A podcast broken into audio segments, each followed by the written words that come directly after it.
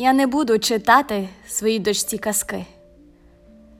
Про принцес, про чари й карети золоті, про те, що на небі є чарівні зірки, тому що немає ні карет, ні принців на білім коні, про злодіїв і їхні гострі ножі, і те, що русалкам таємницю можна довірить.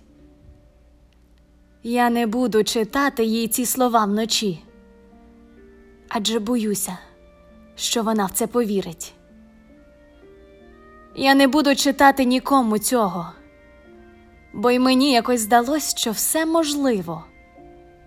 Здалося, що от-от переможе добро.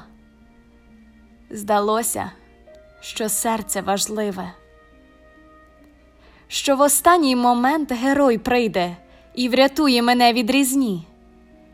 Тільки насправді життя інакше йде, і дракони живуть в мені. Я не буду. Та скільки не говори, я боюсь, що якось зайду перед сном, а вона на книжку ліхтариком буде світить і сама читає про все тайком. Побачить і місця собі не знайде. Щасливо спитає мене ось так.